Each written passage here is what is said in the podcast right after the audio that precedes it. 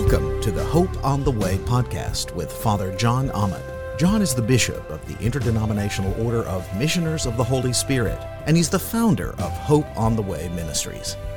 Now, join Father Jon and discover hope and relevant answers in following Jesus, who is the way, the truth, and the life. Blessed first Sunday of Advent to you all. Can we try that again? Blessed first Sunday of Advent to you all. Well, today's message is from 1 Corinthians 1 3 through 9. If you have your scriptures with you, you're welcome to open up that first chapter of 1 Corinthians. And today's message is entitled How to Wait for the Second Advent of Jesus. As I think most of you know, the word Advent is a Latin word. It means arrival. It means something is coming, something is on its way. And when we think about that concept of Advent, it implies to us waiting. Advent is a season where we focus on waiting, and specifically waiting as we read the gospel today, waiting for the second advent of our Lord Jesus Christ, the second coming. Today we sang a very wonderful traditional hymn, O come, O come Emmanuel. And of course, that is one of the earliest Advent hymns we have in the hymnal. It comes to us with the idea of the messianic hope of the uh, nation of Israel. They waited 2,000 years for Jesus to come. And of course, another traditional hymn that we sing during the Advent season is O come, O long expected Jesus. And we as the church have been waiting for Jesus 2,000 years. And so we are in a season of Advent where we're focusing on waiting expecting, hoping for that wonderful event to come. Now, the only problem with waiting is that we live in a culture that isn't used to waiting. Now, I'm going to date myself, but I grew up in a culture of the Montgomery Ward Sears and Roebuck's catalog. You'd send your order in, and maybe a month later, you'd get what you want. So we've gone from a catalog generation to an Amazon Prime generation where I'll get on Amazon Prime and I'll go, What? It isn't coming overnight? What's wrong here? So we live in a culture that isn't used to waiting, and honestly, it doesn't wait very well. And I don't know about you, but sometimes I can get a little impatient. And God knows, God knows, folks, that it's hard to wait. And uh, that's why he's given us, that's why Jesus, the apostles, the prophets of sacred scripture gave us encouragement and instruction on how to wait for the second advent of Jesus. Paul tells the Corinthian church, he says, You guys are doing a good job because you're waiting, you're waiting for the second advent of Jesus eagerly and expectantly. So, the first thing we need to do in learning how to wait for the second advent of Jesus is to wait expectantly. Now, interesting, this word that Paul uses in verse 7 of 1 Corinthians, he says, You're eagerly waiting for the Lord Jesus Christ to be revealed. This word in the Greek, revealed, is the word apocalypse. So if anybody who's not a Christian asks you, you know, what's, the, what's the Advent season about? You say, oh, we're waiting for the apocalypse. Oh, okay. We're waiting for the apocalypse of Jesus. And so we're to wait expectantly, and that means eagerly, we're longing, we're looking for it. And that's what the Corinthian church was commended for. They were really excited. Wow, Christ is going to come, and we're just excited, we're hopeful about it. Now, I don't know about you, I don't know about you, but I think it's crazy. It's crazy to set dates. I think it's even crazier to set like seasons. Like, you know, I, I really think in the fall, Jesus is coming back in power and glory. In the history of church, people have done that. They sold everything, waited on a mountain, got off the mountain, then went back again and said, oh, we got it wrong. So that's crazy. But what's not crazy, as we learned from the gospel reading today, it's not crazy to watch and wait for the signs of the coming of the Lord Jesus. Coming of the Lord Jesus. In fact, when we read the gospel today, we, we heard some of those signs, and Jesus tells his church to, to wait and watch because he may come at a time when we don't expect. He may come longer. We may have to wait a little longer than he expects. There's an old saying, maybe you know it, you can say it with me. Where there's smoke, there's fire. Now, I don't know about you, but I've been seeing a lot of smoke in the last few years. A lot of stuff going on in the world, in our nation. And might I be so bold to say that I'm seeing some fires? Some fires that kind of get me going, hmm, is Jesus coming back pretty soon? And I, I'm not setting dates, folks, but, but I'm waiting, I'm expecting, I'm longing, and I'm wondering what if all these fires that are burning, and we could list them today, but you know what they are. You know what's going on in the world. What if all these fires become a big conflagration of fire that ushers in and precedes the second advent of Jesus? The ancient church taught that Jesus could come in any generation. What do you think? Could it be ours? Are you longing? Are you hoping? Are you waiting? Not being crazy and setting dates or even seasons, but saying, wow, this could be, this could be the generation. So again, the Lord knows that, that it's hard to wait. And unfortunately, humanity has a pretty bad track record of waiting. I don't know about you, but I've kind of been guilty of all of these at one point or a time in my life in terms of waiting. Some, some of us tend to wait with anger, impatience, and frustration. In the Portland area, we've gone from just under a million when I was a kid to like over three million, and they've built no new roads. And so the freeways are a combat zone. And uh, that's why I wear the collar all the time. I remember, all right, you're a minister. Behave yourself out here. How, about you? You get a little impatient in traffic? A guy just cut me off on Century Boulevard last night. was going to honk my. No, I didn't do it. How about boredom, brooding, and complaining? How about this one? Foolishness and immoral folly. Immoral folly. There's a saying idle minds and idle hands are the devil's playground. How about this one? When the cat's away, the mice will play. All right, so some of us, some of us, maybe not immoral folly, but we get a little silly. We get a little sidetracked. So it's hard to wait. The Lord knows that. And so He wants us to be encouraged as we wait for the second advent of Jesus, that we wait expectantly. Could happen, couldn't it? Could happen in our generation. That's exciting. Paul also tells the Corinthian church hey, you've done a great job waiting expectantly, but you also need to wait fruitfully fruitfully.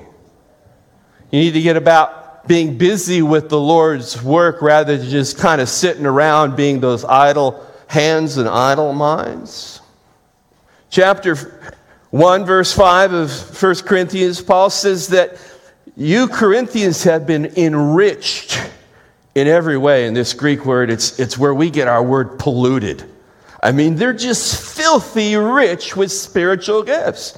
By the power of the Holy Spirit, God has endowed His church with the most amazing spiritual gifts to do the ministry of Jesus as we wait.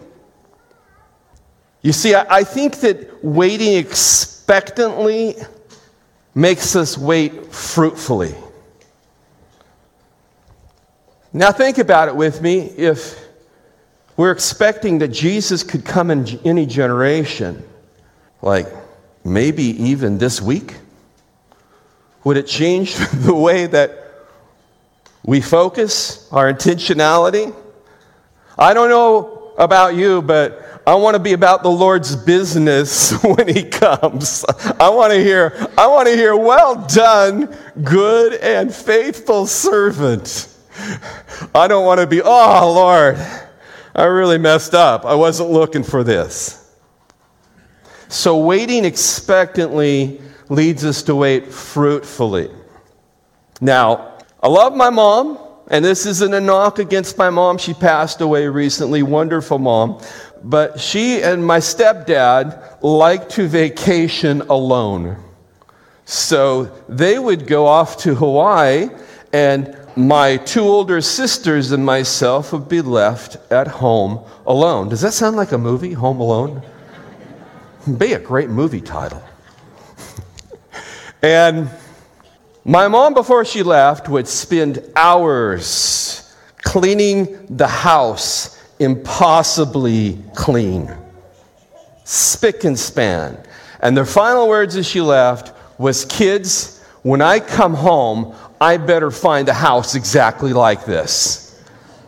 So, she'd be gone for five days. And about day four, my older sister would begin to panic. Oh my gosh, the house is a mess. Mom's coming home. And then we just worked frantically trying to clean the house the day before she got home. Now, it would have been better if we just would have been waiting expectantly. What if mom takes the early flight home? Maybe we should clean it up continually so she doesn't find a messy house when she gets back. Without any accusation, any finger pointing. If there has to be finger pointing, point it at, at me and the clergy of the church. We have a messy house today. We have a broken nation. We have a broken culture. And the most sad of all and I see them every day in the high schools. We have a broken generation. They're broken. They've been broken by the power of sin. And we also have a broken church. A broken church. The house is a mess. You see what what's happened? And I'm being a little cryptic here think with me what's happened. Just like storms come across the prairie, break things and mess things, so a storm, a cultural storm, a generational storm has come against this generation. But I praise God because He has raised up churches and pastors and lay leaders and faithful laity to be his oaks of righteousness. Are you with me? You know what I'm referring to? He's raised up bastions of oak trees in this nation to be a shelter for many who have been broken by the cultural storm that has raged through our land. And the wonderful thing is, is that he's gifted, he's gifted the church with the power and the gifts of the Holy Spirit, and we can re evangelize this generation. They're hungering, they're hungering for spirituality, they're hungering for the supernatural, and they're really hungry for family because they're a generation of spiritual orphans. Isn't that good news? So as we wait, we can wait expectantly, which leads us to waiting faithfully and fruitfully. Now, some of you, and some of you who are listening to me via the internet, some of you have been not only waiting, but you've been waiting in hard times. Have you all had some hard times in the last couple years? Yeah. yeah. I mean, it's hard to wait and wait well, but it's even harder when you're in hard times. And I've met a lot of folk in my, my journeys and my travels and my ministry, a lot of folks who've had some, some hard, hard, hard times. And as the day of Jesus' advent draws closer, it's not going to get easier, is it, folks? It's going to get harder. That's what we'd expect. But we have this wonderful promise that Paul gives to us and to the Corinthian church. In verse 8, Paul says, I know, I know these are hard times for you, but the Lord will keep you firm to the end. He'll sustain you to the end. That's his promise. That's his promise. When Christ comes back, he will come back for a faithful church. He'll sustain us. Unconditional promise. Now, how does he do that? In verse 9, he does it, Paul says, through fellowship with his son, Jesus Christ. Through fellowship. This word fellowship, I think many of you know this, is the Greek word koinonia, or if you prefer, koinonia. Koinonia. And it has a lot of meanings. One is communion. He's going to sustain you through communion with Christ. He's going to sustain you through another way to, to think about this word koinonia, through sharing, through sharing in the life of Christ. You know, our popular Christian culture emphasizes us inviting Jesus into our life, and I think that's good.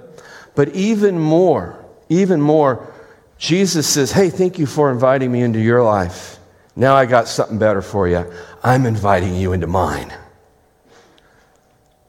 So I can share my life with you. And as Jesus shares his life with us, he sustains it.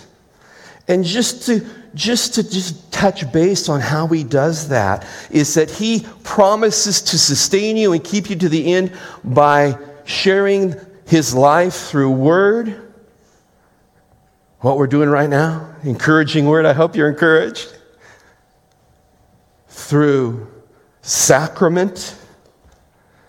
I'm really looking forward to the sacrament this day and receiving the real presence of the body and blood of Jesus because that's going to sustain me as I as I feed on Jesus on his word on, on his sacrament and his life fills me then I can go out and share the life of Jesus and me with the world around. Brothers and sisters, got great news for you. I got great news for you today, this first Sunday of Advent. Apocalypse is coming. That's the good news. But it's not the apocalypse the world thinks is coming. The world thinks that the next apocalypse is going to be maybe global warming. And I'm not a, I'm not a climate denier, but it's not going to be global warming that's the next apocalypse.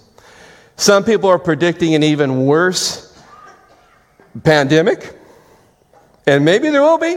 If you read Bible prophecy, plagues and pestilences, so it's got to be coming. But that's not going to be the apocalypse. It's not even going to be a, a cataclysmic World War III, if you will, that ends humanity. Though there will be a World War III, I believe. But that won't be it. The apocalypse that is coming, that is going to save the world, is the revealing of Jesus Christ in power and glory, and he's going to bring his dominion. We've been waiting 2,000 years. it's hard. It can be hard, especially when you have hard times. But the Apostle Paul assures us and gives us the promise of God that, verse 8, He will keep you firm to the end so that you will be blameless on the day of our Lord Jesus Christ. God is faithful. God is faithful. He's called you into fellowship with His Son, Jesus Christ our Lord. Amen?